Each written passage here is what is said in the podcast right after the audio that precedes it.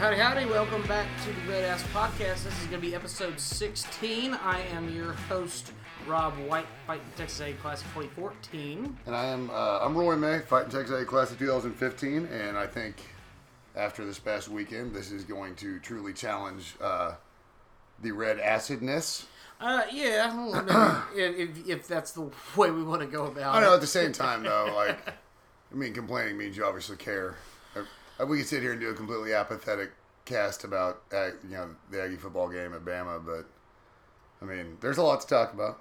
Sure, no, there's, There's a lot to talk about in college football. Well, is it? Yeah, there's plenty to talk about in college football, and we'll, we'll definitely get into our game. That's no question. But we're going to go ahead and at least uh, kick this thing off as we did last week. We're going to highlight some games that took place, um, kind of locally and across the nation. That you know, uh, some results we were expecting, some we certainly were not. Uh, but we'll just go ahead and start early in the day. Um, actually, our next week opponent, uh, Florida, took down uh, South Carolina 38 to 24.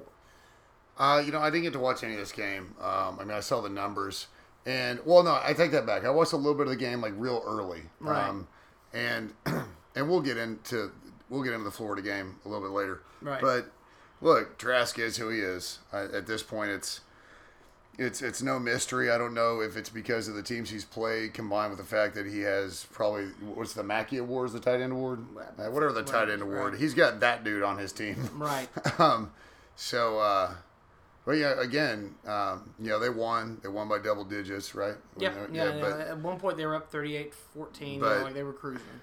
oh, they were cruising, but still, if you look at the, their defense, I, I think um, it's it would be a touch concerning. I mean, as long as you outscore people, it doesn't matter. But I feel like when you look at their defensive stats, it might be a touch concerning because I'll tell you right now, I don't sit around and watch Florida games. I don't sit around and watch Florida replays, so I can't tell you when the starters came out, when they didn't. Right. Uh, but I'd be willing to bet that at one point when South Carolina pulled it in closer, that they probably wasn't the backup defense in there. No. So Florida might be a, that might have a little concern with their defense.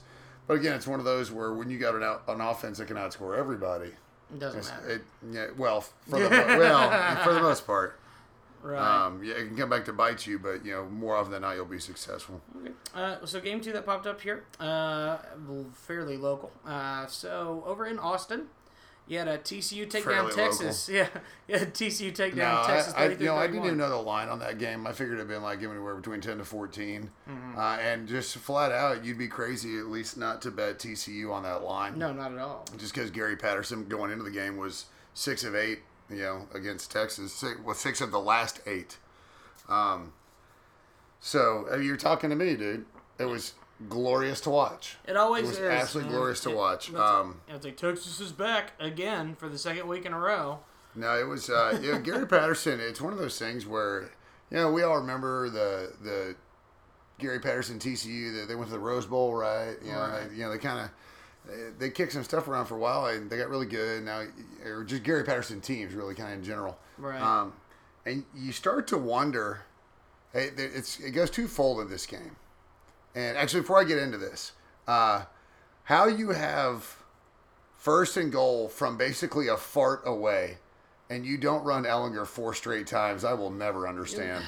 You've No, established him as your battering ram, and like him or not, the kid can play football, and he's good at running, and he understands finding little gaps on the goal line. Right. And you give it to somebody other than Sam Ehlinger. It's it's fascinating, but uh, it's kind of twofold. Like, how good would Gary Patterson be if he went somewhere where he could bring in legitimate four and five stars regularly? right. And I think there are a lot of Texas. Well, I know there are a lot of Texas fans. I, I'm on the meltdown thread on TexAgs. Right. Um, there are a lot of Texas fans that are starting to get a little pissed off about, you know, how come we have multiple coaches in a row that can't coach top five and top ten recruiting classes?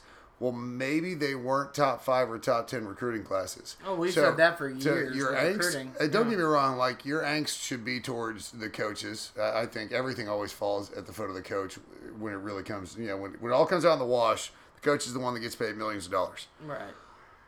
But it and it's been proven, it's been shown there are a lot of Texas recruits and some current players that were probably rated a lot higher than they should have been coming out of high school. And, and that's just been a that's been a trend. It, well, and you know what that does, and, and and there are some there are some sips, there are some Texas fans out there that are really starting to finally figure it out. mm-hmm. You have all these expectations of a coach that can't seem to function with all these four and five stars on his roster, but maybe they weren't four and five stars. Well, I'll, I'll just pull up an example of you know one of the things that we saw. Uh, there was a guy he, he came out with this, uh, basically this list of players, uh, you know, like you know, bringing in talent, four and five star talent versus producing them in the NFL, and out of all FBS Well, schools, Texas is always at was- the bottom. Well, Texas was ranked dead last. Out Oh, of, wow. out of out of Power Five, like if they bringing in like like the ratio of bringing in top talent versus sending them to the NFL, so that tells me that there's got to be something wrong with the recruiting numbers there. It's just pretty straightforward. Well, here's how I look at it. And and first of all, Sips, you have screwed your head coach and you've screwed your own personal stuff into feeling like this can happen because you think you have a class full of four and five star studs when the reality is they're probably closer to a lot of four stars and more three stars. Right. And so you get pissed at coaches for not, you know, being able to win at a national level with recruits that you thought were really good.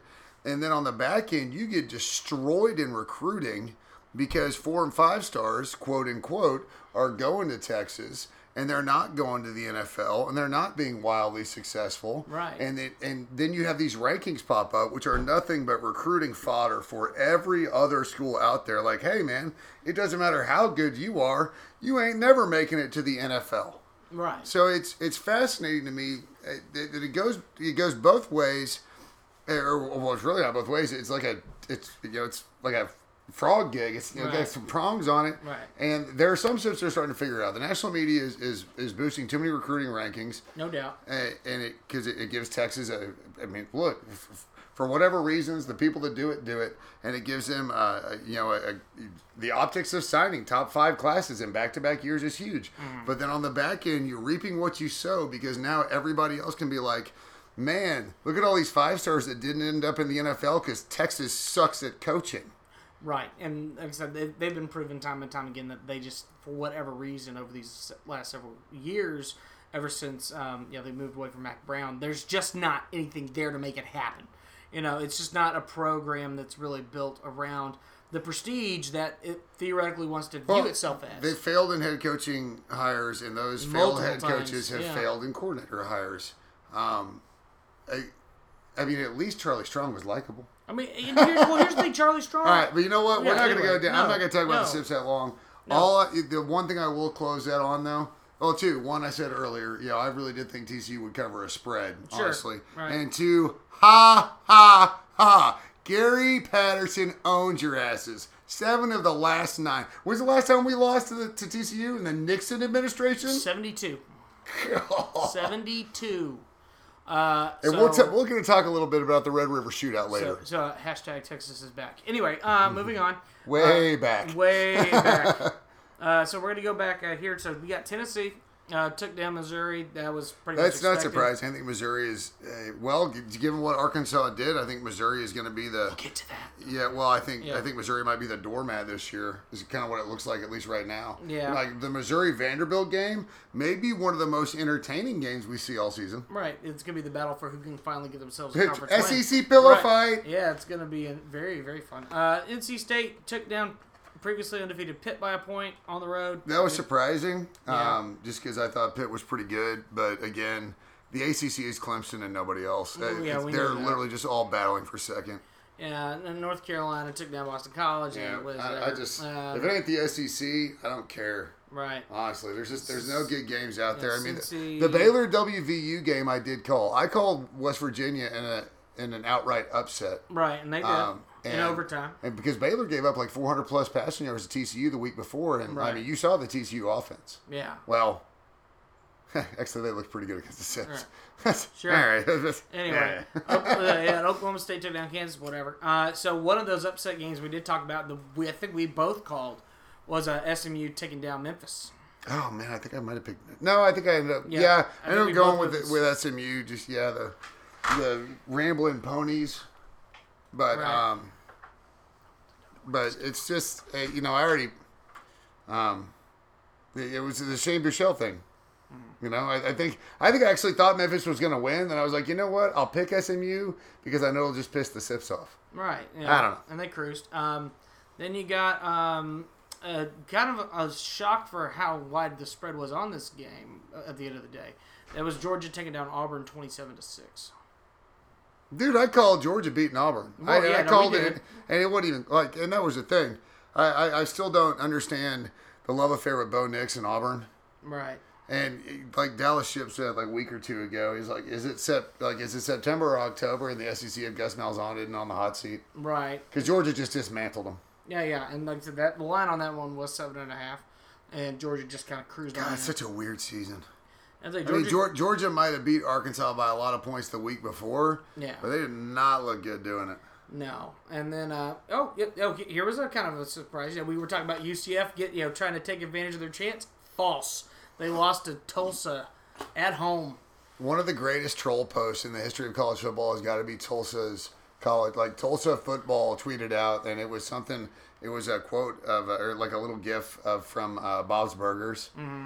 And the little girl's like asking, like, "Where's your freaking bounce house, man?" Mm-hmm. Yeah, so you know they can look. There's a lot of times. There's a lot of years that UCF's been really good, all right, Right. and that, and that's fine, but dude, it, and that's the other catch. Like, you're not even playing with the big boys, and you can't avoid that. You can't avoid like the Herman random upset or or the or the Malzahn meltdown, you know, in early fall. So Right. And then you had uh, the real kind of like my big. Then we're coming up on our two my two big shocks of the week, no doubt. Uh, Arkansas going to Mississippi State after they defeated the defending national champs and beating them twenty one to fourteen.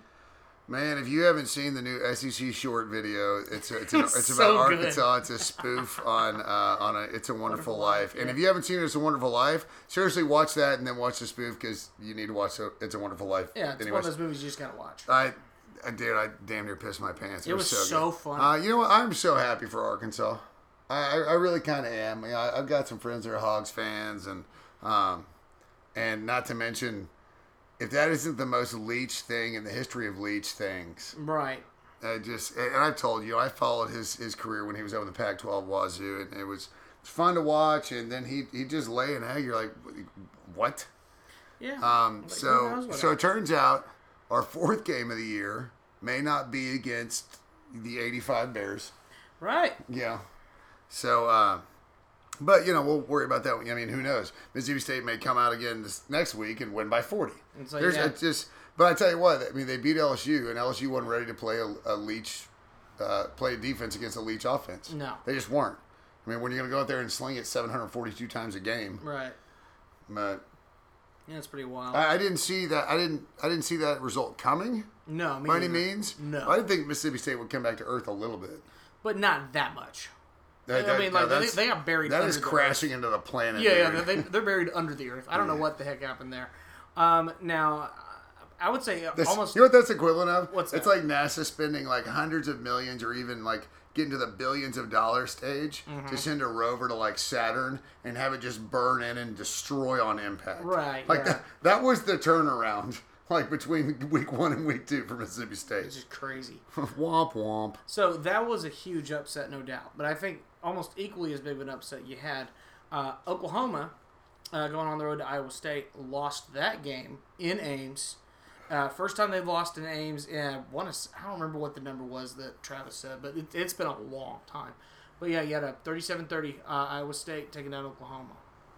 Yeah.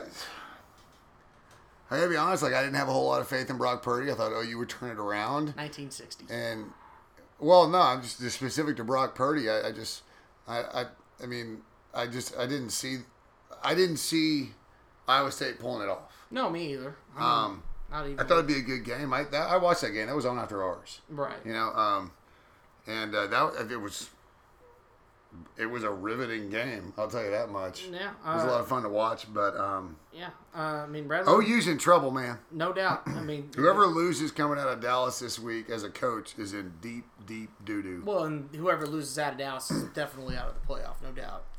Well, I, I don't think there's chance. I don't think there's a team that's going to be in Dallas this weekend that has a chance at the playoffs. No. and hopefully the Cowboys are playing at home, so that includes them too. Right. but the, I, I think the only a blanket statement. heck, I think the only undefeated team left in the Big Twelve right now is Oklahoma State. I'm pretty sure. I have to go back and double check that. You know, fact check me there. God, is it Oklahoma State? But yeah, I think Oklahoma State's the only undefeated Well, team. Kansas State undefeated in conference? In conference. in conference, yeah. Uh, so yeah, no, Iowa State. Hats off to them. Nice win. Uh, then you had uh, LSU just kind of cruise against Vandy. I mean, that's Vandy. it's Vandy. You know, it's the conversation we had. Yeah, yeah. yeah, I said it's Vandy, but um, you know they cruised. Everything was fine on that front. So. I guess that just kind of leaves us with uh, the game of the day, the topic of discussion. I'm Game sure everybody. day. Well, game slot of the day. It wasn't the game of the day. No, the game that everybody wanted that wants to talk about and the things we want to look at. So let's just just jump into it. Um, Alabama, number two. Uh, we go into their house, uh, lose 52-24. Um, not the result. Uh, certainly, any hardcores were wanting. I think a lot of a result that many people were expecting, but not necessarily how we got there. Was a lot of it. I don't even know where to start getting mad. Yeah, I mean, It's a problem. I got a really good Monday. okay, so let's So, right. So, like I've kind of gotten over being mad. Like, dude, my weekend was like I ran to the restaurant, took care of some stuff, got home, you know, watched the Ags. Well, watched the end of the Sips. right. And I was like, hey, it's shaping up to be a pretty sweet Saturday. Beautiful weather. Mm-hmm. You never know. I all I expected was for us to cover the spread. I really didn't expect much more. No, and that's pretty much what happened. Uh, well, we didn't even cover the spread. I'm sure we did. It was it was 18 and a half. Yeah, we lost by 28, No, we lost, dude. 52 to 24. Yeah, whatever. Math. Yeah, that math. was, math is hard sometimes. Math, whatever. Yeah.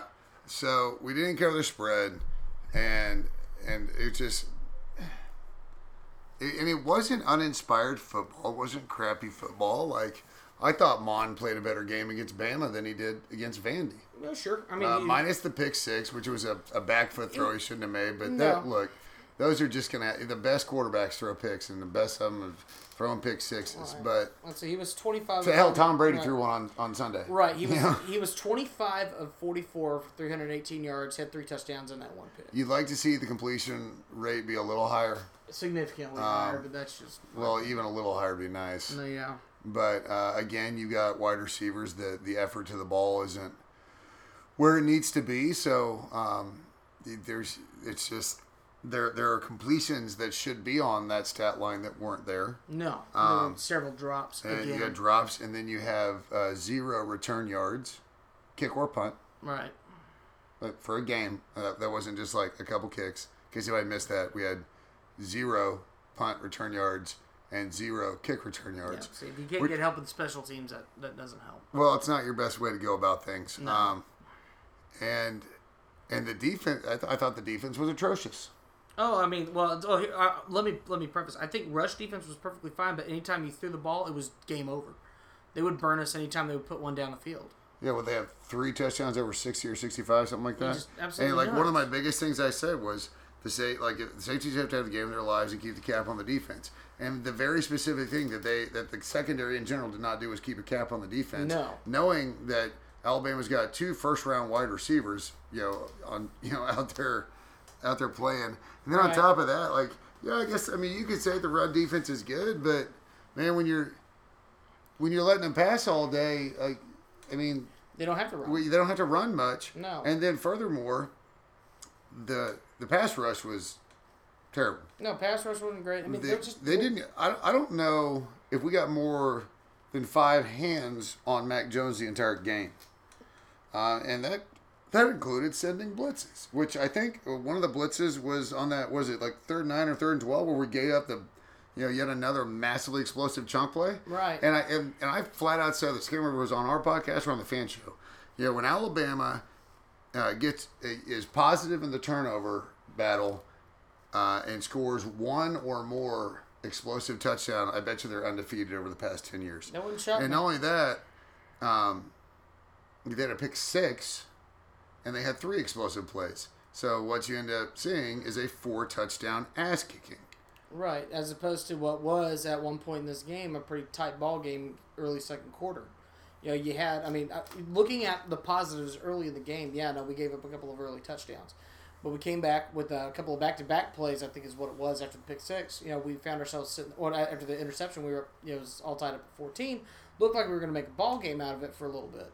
But then, um, really, I think just the wheels came off there in the second quarter. Um, You can't leave points with on the board against Alabama. no, That's all there is to it. You can't leave points on the board. We had a, a wonderful first drive. Like I don't think you could have asked for a better first drive. No. I mean, outside of putting it in the end zone, but you know what? We kind of had our will. We fizzled out right at the end, and then you have a kick that sails, you know, 30 yards left. I mean, it, it wasn't even close to being on the mark. And then you can all, it's just this automatic momentum shift that you always see and feel when you play Alabama. And from there, we were playing catch up, and we did play catch up. We caught up for a little bit, and I thought that was a little shock to, you know, a little ener, you know, energy kind of injected into us, It a little like it. shock into Bama. Right. And then we turned around and just shit the complete bed on defense. no, yeah. And so it's I, there are so many things about that game that are so garbage, and we could sit here for hours uh, and talk about it. But I think Yeah. what we really need to talk about For sanity like, purposes, we can't. what, what what's got to change. What Right. what's got to change and what can change? Because there are things that need to change. Well, I mean, we can address them both, I guess. okay. What has to change and and what can be changed in a week. Okay. Yeah. Okay, so like I'll start with explosive plays. Right. And I don't know if this can or can't be changed. But they knew damn well going into this game they had certain receivers that they really had to contain. They failed to do it. And next week they've got an all world tight end coming in who isn't quite like a tight end. Like he can make explosive plays. He's more, you know, he's like a Watermeyer or maybe even a Cup, you know, like a Baylor Cup. Right. You know, more he's speed, he's yeah. huge, he's got great hands, he plays well, and and there's there's nobody that can cover that guy. But the problem is, it's not like Florida has crap out wide, so their wide receiver is going to be good enough to where you're going to end up being soloed on on uh, what is his Pitts? Isn't that his name? Cal Pitts. Yeah. So, so the problem is, can we change it in a week to where, I mean, my question is, what's going to be an effective scheme to use? Because twelve men on the field, we need the twelfth man. Well, that's well, that's fine, but let's be realistic. What's going to be an effective scheme? I don't think there's an effective scheme because we don't have the personnel to do it. That's the problem. So, really, the only effective scheme that I see defensively for us this week is pressure on Trask.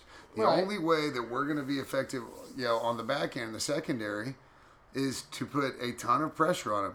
And you might have to do something, uh, you know, kind of inventive, like you've seen sometimes. uh, Some, you know, some teams in the past they'll drop a defensive end um, back into coverage on a tight end to cover short stuff, or you know, somebody that's at least his size, like a Micheal Clemons to shadow Pitts. Sure. You know, up to ten yards, and then you've got to you've got to pick up on the back end in nickel. Uh, I the problem is, I, th- I think we've got to play a lot of nickel. We lost our nickel back for next week, and yeah. and when you play nickel, the likelihood of you getting home on the quarterback is lower. So, like, it's not all doom and gloom in the sense that I think we're going to have doors blown off, but I think it's going to be really difficult to figure out a way.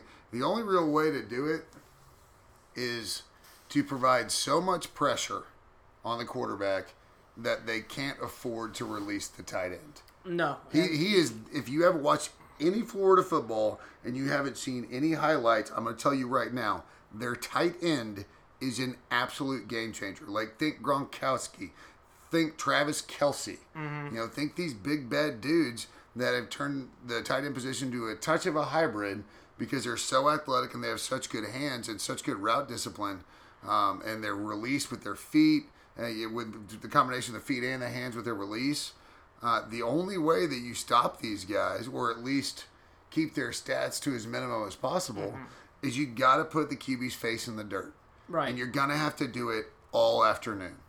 Yeah, and see that's that's gonna be the trouble. It is just like, can we get that pressure? That's I- that's I- the question. I don't know. I, I think we can, um, but it's just a thing. I mean, I, I didn't see anything uh, on Saturday to, to tell me that we will. I mean, we had Sure. zero sacks. How do you have zero sacks?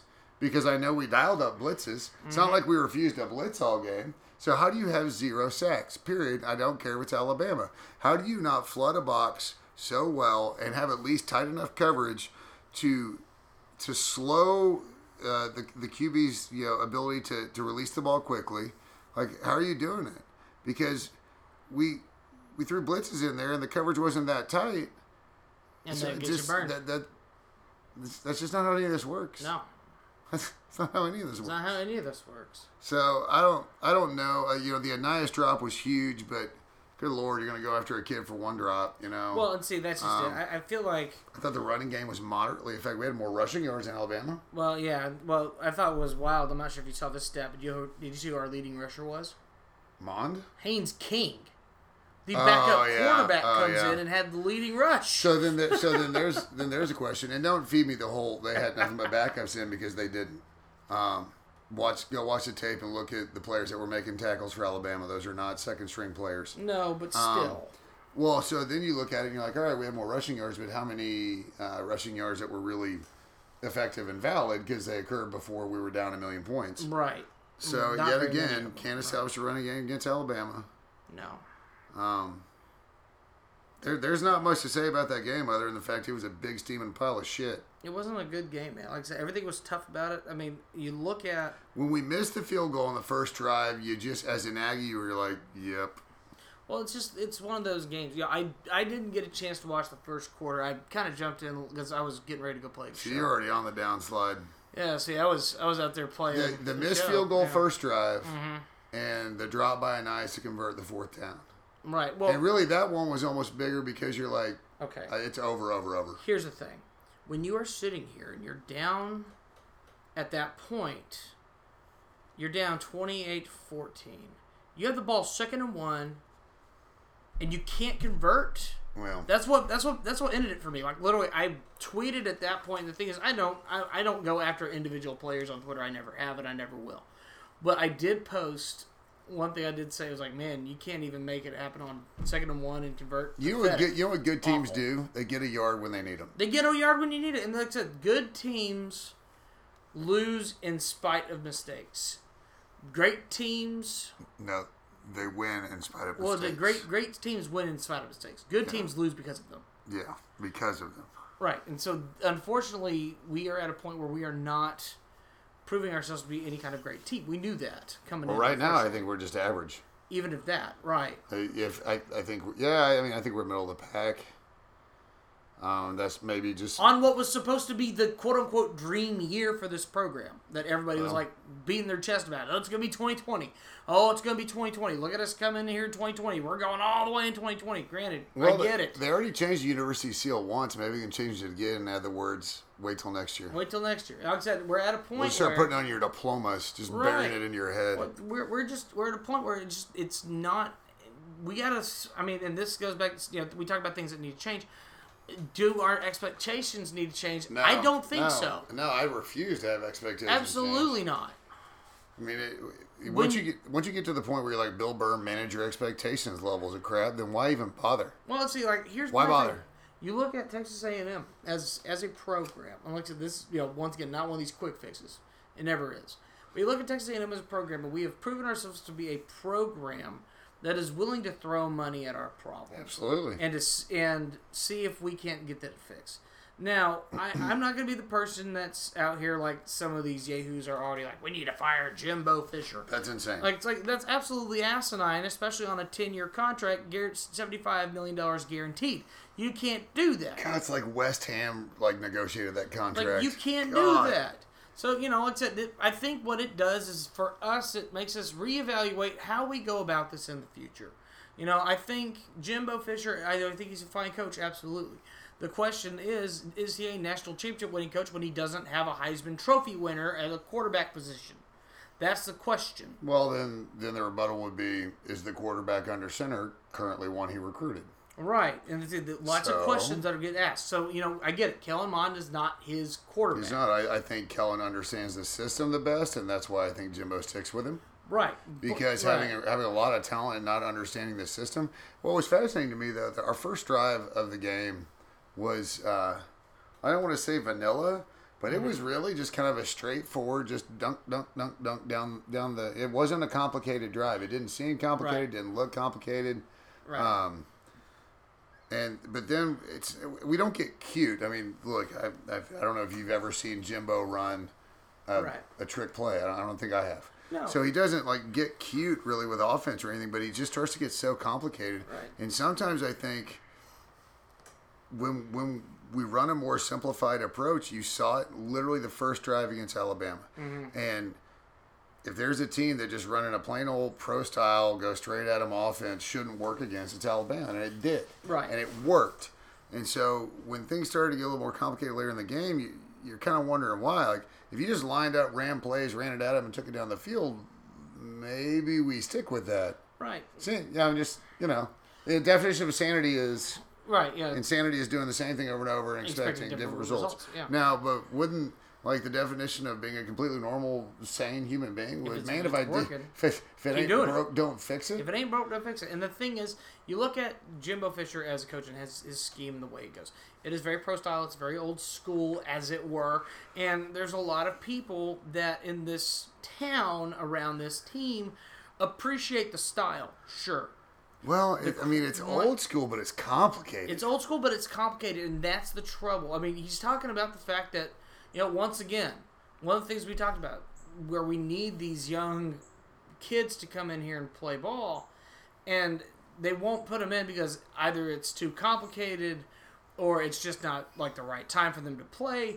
You know, I, I, and I, I, I totally get it, especially on the road. The thing I would not do, and Jimbo did it, but the thing I would not do is put my young quarterback in a situation where he's going to get the shit kicked out of him on the road against the number two team in the country because you've run out of options. I was just thousand percent with that, and it turns out he didn't get the shit kicked out of him. which he didn't, which I'm really happy about. But like I said, he's you know, and that's a, you Well, know, yeah, but if you're right. a coach and you know Mond is your guy moving forward, you know the game is out of reach, you don't leave him in. I mean, No. how many times have you seen star players get left in too long in games and they get injured and, and ruin their season? right, so, don't want not that. that our season is going to end up in some glorious triumph, but I think I would have liked Zach Kells out of there personally, but at the same time, I I don't hate you the can't fact that you can't deny how what No. King went in there and did though. No, no, King came in and did very well, and I was very happy to see that. Now, once again, this begs a lot of questions that a lot of people are going to ask about going forward.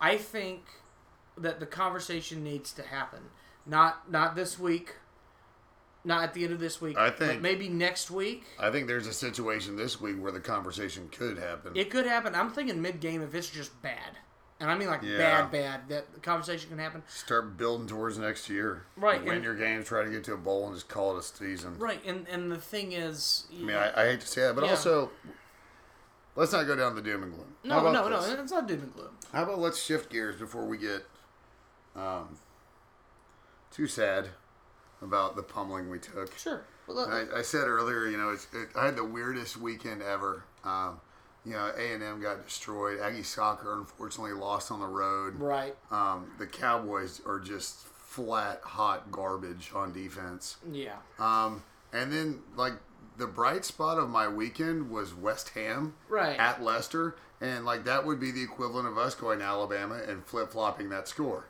And so, so, so West Ham, like say, of all the sports teams I follow, they're the one that saves me, and they're the one that are going up, you know, like the Alabamas of, Right. See, they're, they're not the team that would do that normally. Yeah. You know, like I'm, I'm not gonna. Call Well, we would never go into Bama and win by 28. Not No. not anytime soon. No. And so it was like literally a complete flip flop. And then I played golf on, on Sunday. A wife came out with me. Right. Um, and then like today I bought a new driver. So look, I bought a new driver. Look, you Texans fans, y'all got rid of Bill. O'Brien. Be happy. You, you, the Stros fans, uh, I don't know if the game's over, but I know they're up by a ton. Yeah, they're up 10-5 right now.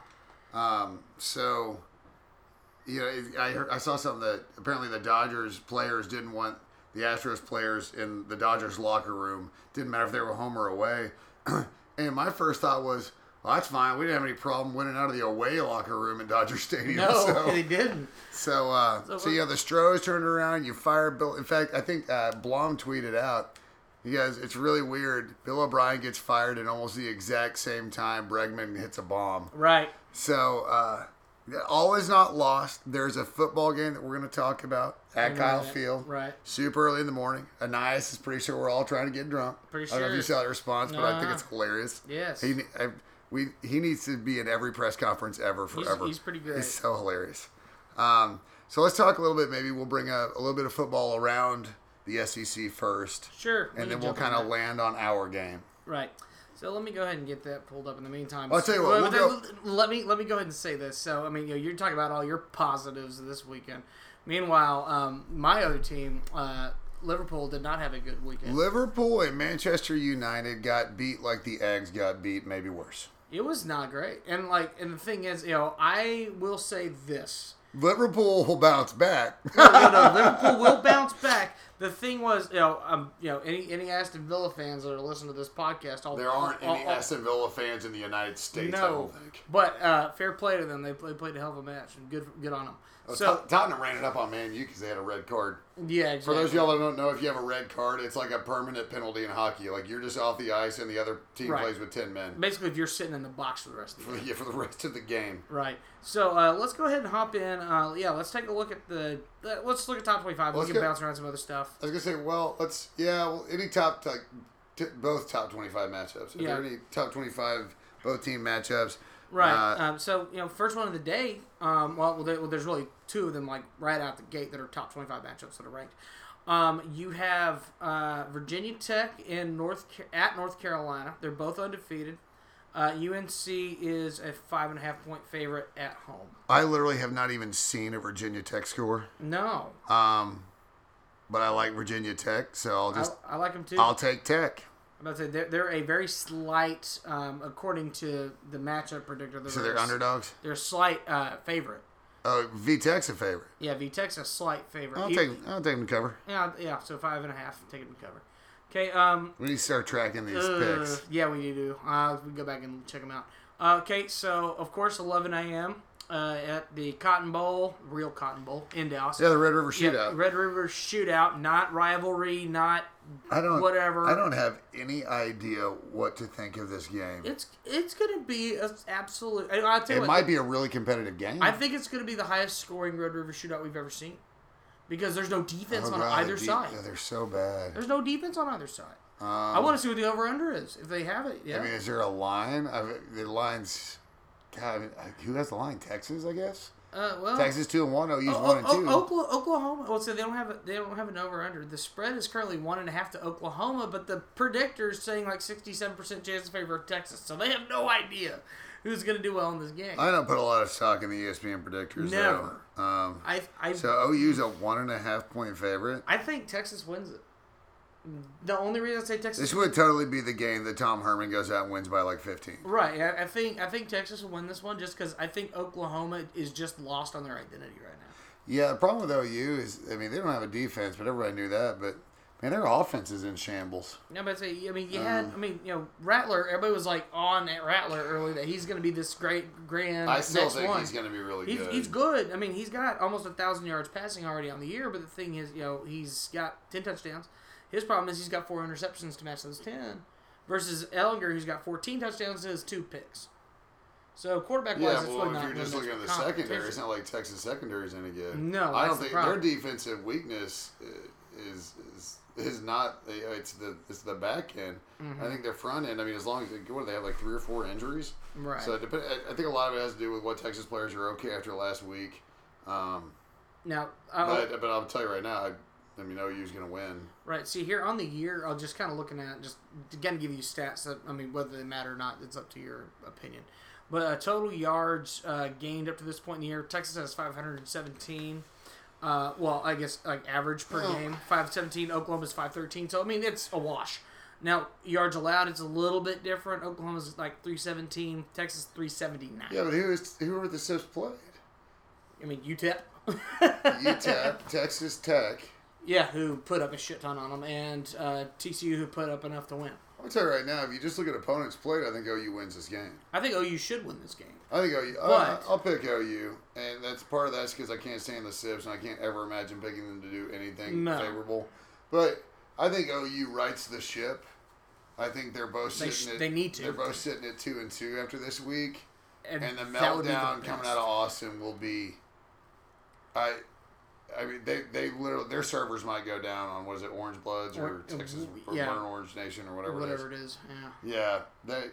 I personally, I, I think I mean I said OU was going to ride the ship last week, but again Iowa State in Ames. You know, you don't Right. just go walking into Ames, no, Iowa no, on no. Thursday night. Everybody forgets. everybody, everybody forgets about Ames, man. It's one of those towns will get you. Trust me, I've been there when it's happened. Yeah, no, I, I, I think OU wins this. Um, Yeah, no, and, me and too. I, and I think it's a really entertaining game, and I think it goes down to maybe the last possession or two. Yeah, Um, but yeah, I'll take OU to beat the Sips. that's fair. Uh, Coastal Carolina, Louisiana, don't really care. Don't care. Uh, here you go. Tennessee at Georgia, both undefeated. Georgia. Georgia's a 13 and a half point favorite at home. I'll take Georgia to cover. Georgia to cover, so I- I at think- least touch, two touchdown I think Georgia kind of hit its stride a little bit last week because I I, don't think think, Auburn's a bad football team, No, and they just kind of manhandled Auburn. It was uh, uh, CBS 230. So that's gonna be. Oh hot. yeah, that's got to be the two thirty game. Yeah, I'll, I'll take Georgia just to beat the stuffing out of them. I think I think it's gonna be really. Uh, that's gonna be what's really gonna show Tennessee's colors. I think.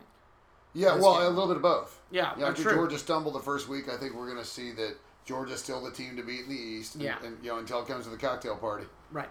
Uh, that boy, I can't wait for that game. no, that that's cocktail party should be if Georgia can if Georgia can really kind of beat up on Tennessee this week. Yeah. I think one of the best games remaining in the SEC is the world's largest outdoor cocktail party. Oh yeah, that's it should be Florida and good one. Okay, uh, so a couple other big game. Well, well I, we'll go to those here in a minute. Uh, you got BYU, UTSA. Don't care. Uh, don't care. Uh, you got Texas Tech at Iowa State. Iowa State doesn't matter what the line is. right, and it's 12 and a half to Iowa State, Iowa at, State. at home. Yeah.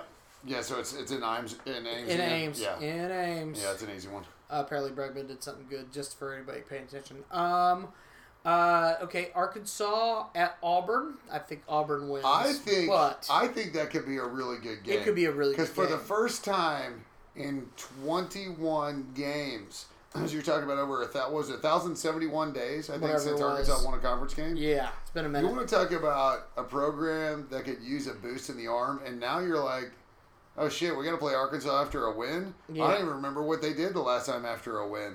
yeah, they went out and voted for the first George Bush. Just doesn't feel like it's been that long. So I think, uh, man, Auburn got their teeth kicked in a little bit. a little bit. Um, It's going to have to be something they have to figure out. I think, man, it's, I- a, it's a 16 and a I- half to Auburn. no, no, I think Auburn's going to win, but I think I think Arkansas will cover that I, spread I think under, Arkansas covers too. because they realize they got nothing to lose, and they realize that they actually can physically win a football game. Right.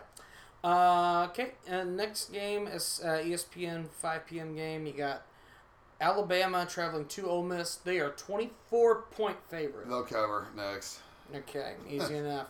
Uh, the only top 10 match. of Kiffin's going to need a couple Right. of years to get the people he wants. top 10 match of the week. This is this is the game of the week. It's going to be 3 0 Miami at 3 0 Clemson. Clemson's a 14 and a half point favorite. Man, that really is kind of the game of the week. It is. Miami's on a roll. They have. To. I think it's it's definitely Um, the game. This will really be Clemson's first test too. The, probably their only test. Yeah, Before, probably. before before the playoff. Unless UNC or VTech end up staying undefeated. Which is entirely possible because they're both cruising. Oh, one almost, yeah, one will be out this week. Uh, man, I, I, I just, I can't until until somebody in the ACC wants to beat Clemson. I'm not gonna be the one that calls for an upset. No. But I mean, I could see Miami covering this. I think Miami will cover too. I still think Clemson wins, but I think Miami will cover. Yeah, I think they barely cover, Yeah. but I think they'll cover. Florida State Notre Dame, who cares? Um, Missouri is at LSU. LSU's 20 and a half point I was favorite. gonna say I take Bryan High to beat Missouri right now. Yeah. Um, Not- was not it good. 20 and a half? Nah, LSU needs to exact some serious revenge. They're probably still pissed off about Mississippi State. You know they are. I think LSU will cover. I think LSU. will Missouri, cover. I think Missouri's just bad, bad, bad. They're not great. Uh, okay, so here's uh, okay fun, and then of course getting into our matchup because that's the last ranked matchup of the week. Uh, you have A and M, Florida at Kyle Field. Uh, currently matchup predictor, who cares? But it's seventy percent in favor of Florida. Uh, then the spread as it stands is six and a half. Five, yeah, I think it opened at like five and a half or six and a half. Yeah, it's six and a half point dogs to Florida right Well, now. Yeah, I wish I'd dumped about a thousand dollars on five and a half. Yeah. Um. Uh, well, I don't know where to start here. Uh, yeah, there's a, uh, there's been a lot of hand wringing on social media. Um, yeah. There's a, and I'm willing to bet most people, just in general, much less our listeners, uh, listen to Slipknot, but they have a, they have a song called "All Hope Is Gone." Right. Um, there have been a lot of people on social media who should probably set that as their ringtone. Uh, All hope is not gone. It is not lost. Good Lord, get over yourselves. You played against Alabama. yeah. So you have to look for two things a short memory, except for the things you need to fix, Right. Uh, and hopefully just starting to kind of tiny, just tiny little chips, chipping away at the getting the plays in late, the substitution issues. You know, when you burn through three timeouts for no reason, no reason. If those are you want to talk about the kind of mistakes that beat you against teams like Alabama, that's a real big one because you you don't just beat Alabama on the field, you beat Alabama from the sideline too, and you start making mistakes like that, and we didn't have, we didn't have a chance. We No. really didn't. So as much as the players need to watch a lot of film and correct their shit, there's some coaches that need to watch a lot of film and correct their shit. Yes. And There's that's kind of my stance on it. you know, there's there's plenty of things that need to change. There's no doubt about it. But look, you know, we got to fix the things we can fix right now, and a lot of that just comes down to mentality. I don't know. Yeah, I think the mentality is really the only thing to fix. I mean, I don't, there weren't a ton of egregious mistakes other than the secondary. This, but again, going into Florida, if there's one group that needs to get their shit right for this week, it's the, secondary. Yeah. So, here's my thing for all the, you know, all the people out there. I, I posted a ton on Twitter after the game and kind of near the end of the game. Sure. And, uh, you know, here's my take on this, and you can have whatever take you want. It's America, and that's fucking your prerogative. Right. But ultimately, wins and losses fall at the head or fall at the feet of the head coach. And I'm really sorry if you don't like that, but it's the reality of the matter. Well, the players on scholarship; they get all kinds of money. Ain't a player in college getting seven point five million dollars a Not a year, chance. So ultimately, this all falls at the feet of the head coach. And the best coaches out there can take a little piece of humble pie and they can go and look at themselves and they can look at their performance and they not only coach to change the players, but they coach to change the coaching. Mm-hmm. And I think that's going to be the most important thing to look at moving forward. And I, but look, in the same breath, I think Jimbo's the guy. I absolutely do. See, I'm not calling for Jimbo to be fired. See, I can be critical of Jimbo and still want him to be here because everybody's, you know, it's 2020 and everybody loves to deal in absolutes like a bunch of Siths out here. Only Siths deal in absolutes, man. Just in, in life, there's a lot of things to work around. And the reality is that I need to see a little change from the coaching as well. That doesn't mean I think we need to change coaches. No. I need the coaches to change. There's a difference. Right. It's a, it, it, it's like any it's like any good relationship out there, right? Any marriage that's lasted longer than you know five minutes is going to be one of these marriages that is something that you just have to accept that there's going to be disappointment. There's things that are not going to go well, and you have There's to going to be disappointment in marriage. It's like he's trying to get my wife on as a guest. You know, Yeah. you talked about disappointment. No. But, nah, so, but, but the point, but my point being, you go through these issues and you have to work through them and eventually get out to the prize on the far side. You look at Dabo Swinney's first three years at Clemson, Yeah. not great. You look at Nick Saban's first several years at Alabama, not great. But then all of a sudden they build their legacy. You give them time to do what they do, and eventually it gets there. I'm not saying that Jimbo will do that, but what I will say is not little, little phoning more it in. patience. A little more patience. Not phoning it in right now. That, that can't be right because see, we live in a world of instant gratification. You're right. It's it's year two point two. Yeah, it's like So, we're, like we're barely We're, we're year in. we're year two point two, and we are not ranked first or second in the nation. We should probably, you know what?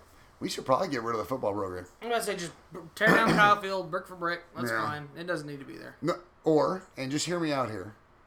Maybe we could just give it a little time.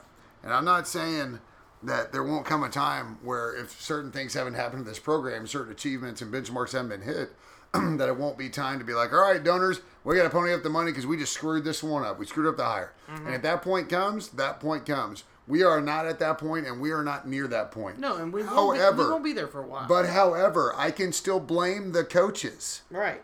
Okay, you can blame the players. I'm like you. I'm not gonna. I do my absolute best to never call out a player. Not now. Like they're college kids, man, uh, and they're and they're players. You know, they're they're not in the NFL. You can really call players out, and I kind of try not to do that. But, but, but they're pros, but so I don't say, feel bad if I about to say, the pros are getting paid for their money. I mean, literally, they're they're living their life playing a game. These these kids represent my school, Right. and not only are they going to practice and and playing games, you know, they're taking classes, they're studying, they're doing everything else students have to do. They're student athletes. But if you think that it's not okay to, to call out a dude that gets paid seven and a half million dollars a year to do whatever it is he does, mm-hmm. at, this we'll just go beyond it. A dude that gets paid seven point five million dollars a year needs to ensure that he produces. I don't expect him to produce immediately, but once he gets into the swing of things, eh, there's no turning back. No. There's no regression.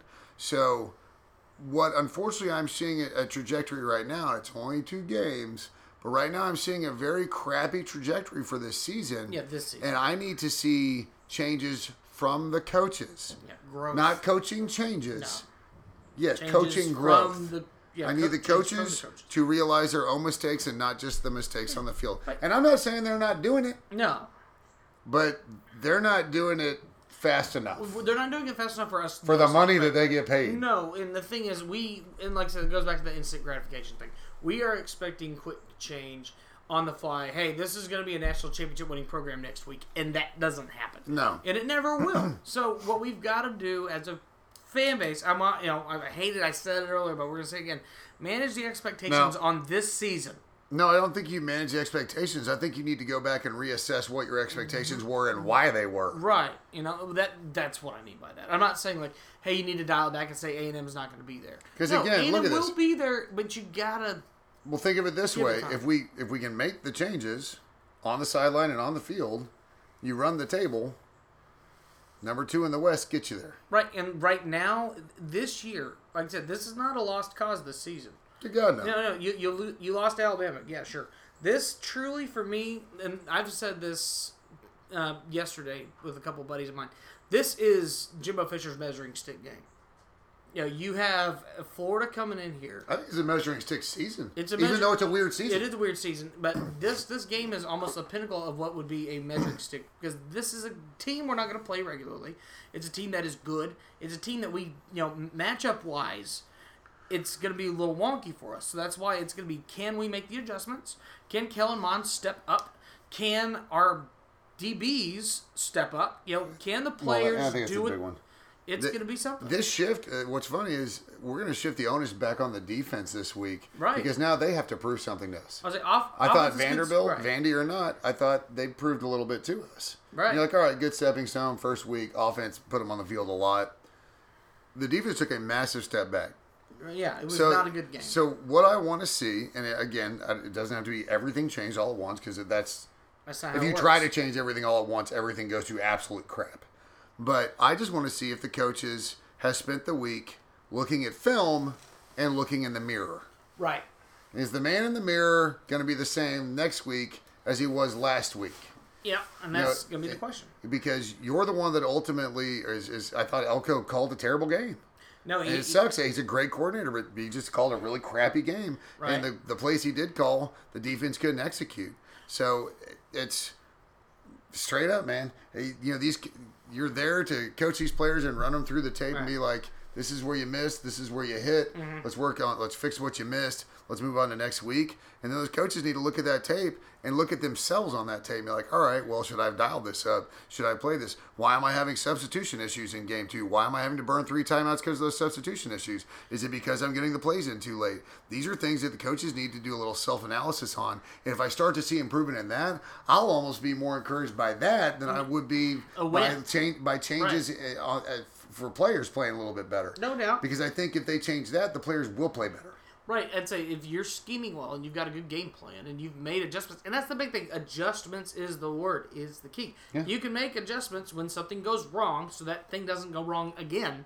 That shows growth, and, And, that's well, what we it's, want. it's just the simple stuff. It's what I just Yeah. alluded to. You know, you're having substitution issues and you're burning time timeouts because of piss poor clock management. and, I'm then you telling throw a pick immediately after Yeah, that, yeah, and, which and sucks. I, and I watched the game. It wasn't poor clock management because of the players on the field. It wasn't. So it was personnel choices by the coach. the changes I want to see are more the coaches, and it's not just okay. We're going to change things. We're going to do it this game. No, you're going to go into this game with a different mindset, and if things don't work, please continue to change throughout the game. please stop being so stubborn Mm-hmm. and realize that your way can't always be the highway. No, and it no, won't necessarily be that way. You just yo, you have to adjust. Saban's been through five or six offensive coordinators, but I mean, not necessarily by choice. No, But you talk about an old dude that's been really successful that shouldn't have to change, but has still been able to change. yeah, So that's what makes that one. That's what makes a Good good, coach coach, is great. A great coach, is absolutely, is being able to make those adjustments. It doesn't matter if you can call a good game, but if it's being able to call that good game and have the ability to adjust on the fly. So all this I think say, Elko does that pretty well. I Sure. just Tuesday. I don't know if Elko's had a brain fart or what, man. it was just rough. So so going back to this forty game prediction. What do you got? Oh God! These see these are these just get difficult. It's this is always so hard after Bama week, Right. Because I'm such a sunshine pumper and I drink so much maroon Kool Aid. Um, It's part of being red ass. God, man, I, I mean, yeah. Well, there's a difference between being a red ass and a dumbass. Um, Yeah, yeah, I think yeah. A&M's going to win by 40. Enjoy Uh, the dumbass If they wanted to win by 40, it would not break my heart. Right. But um, you have two games of film with Trask and Pitts. Right. So Elko has a real good idea of what to expect. Right. I think when Elko has a really good idea of what to expect, because when when you put up 100 points in two games, you haven't held a lot back. No. All right. So I think Elko has uh, a Plenty lot, a lot that, that he can look at. Um, I think Elko will call a much better game. I think the offensive line at Florida isn't as good as Alabama's because that's really not that bold of a statement. No, it's not a bold statement. It's not a hot take. No. Um, so I think we get more pressure on Trask.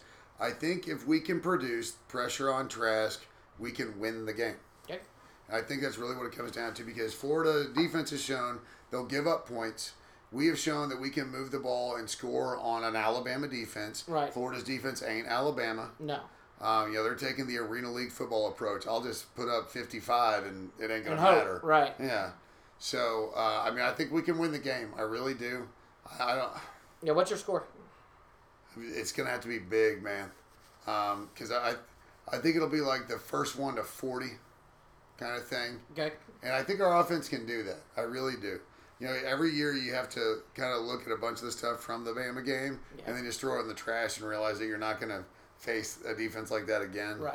Um, so I think if we're going to win, I think it's going to be something in like the 42 35 range. It might even be like 49 42. Right. I mean, it could be a massively high scoring game, which I'd love to see. I'd love to see the offense just get clicking. Um, I just think the defense plays a lot better this week. I certainly hope so. Um, yeah. And I'm gonna I'm gonna say we win because I'm gonna try and will the Ags to a win. Right. So I'm gonna say like 45, 49 to 45. I, I think 45. it's I think it's gonna be a track race. I, I think we can keep up, um, and I think that if any of you take blood pressure meds, meds, I would make sure on Friday that they you have your refill. Um, so I'm gonna I'm gonna predict the Ags if nothing else to try and will them to win. Uh, I think the defense plays better, even though I think Florida will score a lot. I think Florida has the most high octane offense I've seen uh, so Right. far in college football. Um, I think if we can hold Florida to 30, we win. That's Thir- what I 30 or below, I think it's absolute win. So if you hold them to 30, I think we can win in the 42 to 30 range. Right. But, I- but I, I, I don't know. I mean, if, if we both get up in the mid 40s, I don't know if we can win a shootout. So, you know what? I'll change. I'll say 42 30. I think the defense holds them down enough. Uh, 42 to 30, 42 to 28. I think we kind of shocked the world a little bit. Yeah, I, I said 41 31 whenever I was thinking about it, if we were going to win this game. Uh, I think they're just, they're, you know, kind of reiterating on your points a little bit. I do think it's just going to come down to can the defense do enough? Can the offense get clicking? And if, like I said, if we can get some points going against that defense, I think we should be okay. Old, I mean, Ole Miss put up 30 something on them. If Kyle Trask has a clean jersey at the end of the night, we'll have we will have lost by 35. Right. No, we, we got to put him on his butt. Not once, not twice, but as many times as we And, can. and I think we will. I think I think we'll succeed in getting after him. Um, I I, don't, I can't remember last time I saw back to back bad games from Elko. no. So I think. He might lay a stinker, but he doesn't like two in a row. No, so we ought to be okay. I mean, like I said, we'll just have to kind of adjust it as we go. But I mean, uh, so like I said, Gator Week, beat the hell out of Florida. Was the idea? Yeah, question mark. Question mark. Um, Um, that's. I'll be at the game. I'm pretty excited about that. Yeah, you're First on the one. game. Um, First one for me. I'll, I'll be at home watching, analyzing, and Yeah. getting pissed.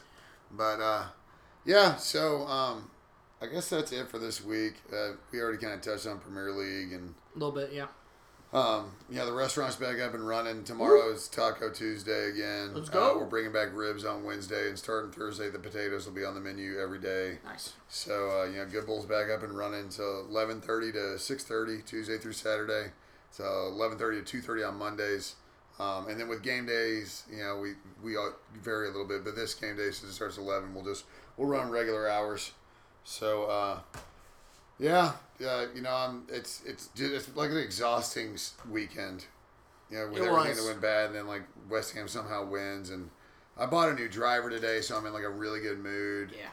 Um, you know, the Stros won. They did. Or I guess Yeah, were, the- the- or winning. Did they finally win? Astros won 10 5. So the Stros have won. Woo! I was talking to my, my sisters and my dad about this earlier. We had a little group text, and I was like, you know, what would be the ultimate trifecta if we were to beat the Dodgers in the World Series in Rangers' new stadium. Mhm. Like that. I mean, I look. I don't think it's going to happen. I think the Astros are on a great run, but I don't. I don't know that, that they can sustain it, but I, I didn't expect them to even get past the Twins. I mean, granted, I had forgotten about the Twins' postseason woes, but um, but yeah. So that's all I got, man. Um, man, I hope you guys are doing well out there. I, I, there's for if there's any students out there, I know you guys got another round of tests coming up, so good luck on those. Keep slugging through. I know it's it's tough between you know the COVID stuff, the online classes, uh, you know, just everything is going on. Then on top of that, you you know you barrel another round of tests on there. So good luck to the students. Right. Um, keep an eye on our social media for Good Bull. It's just had Good Bull BBQ. Um, we'll be running some student specials here coming up soon. We uh, we're gonna institute a punch card program. Oh, that'll work. yeah, it's kind of like a reward. So you come in, uh, you know, eleven punches gets you your twelfth plate free. You know, Right. because obviously we got to do everything Club in twelves, right, obviously, yeah. right? So that's all I got, man. Uh, so I do have one more funny before we leave. Uh, somebody tweeted this, you know, just on the Astros front. Uh, George Springer has four hits today in Dodger Stadium. Carlos Correa had two home runs today in Dodger Stadium. Cody Bellinger didn't do either of those all season in Dodger Stadium. I can't stand the Dodgers. Funny, funny of the day. So, lo- lo- love you, love you guys so much. Anyway, this is you know, once again, this is Robert underscore White fourteen on Twitter. Roy Wait, Roy May fifty on Twitter. Of course, uh, we do appreciate you guys listening in.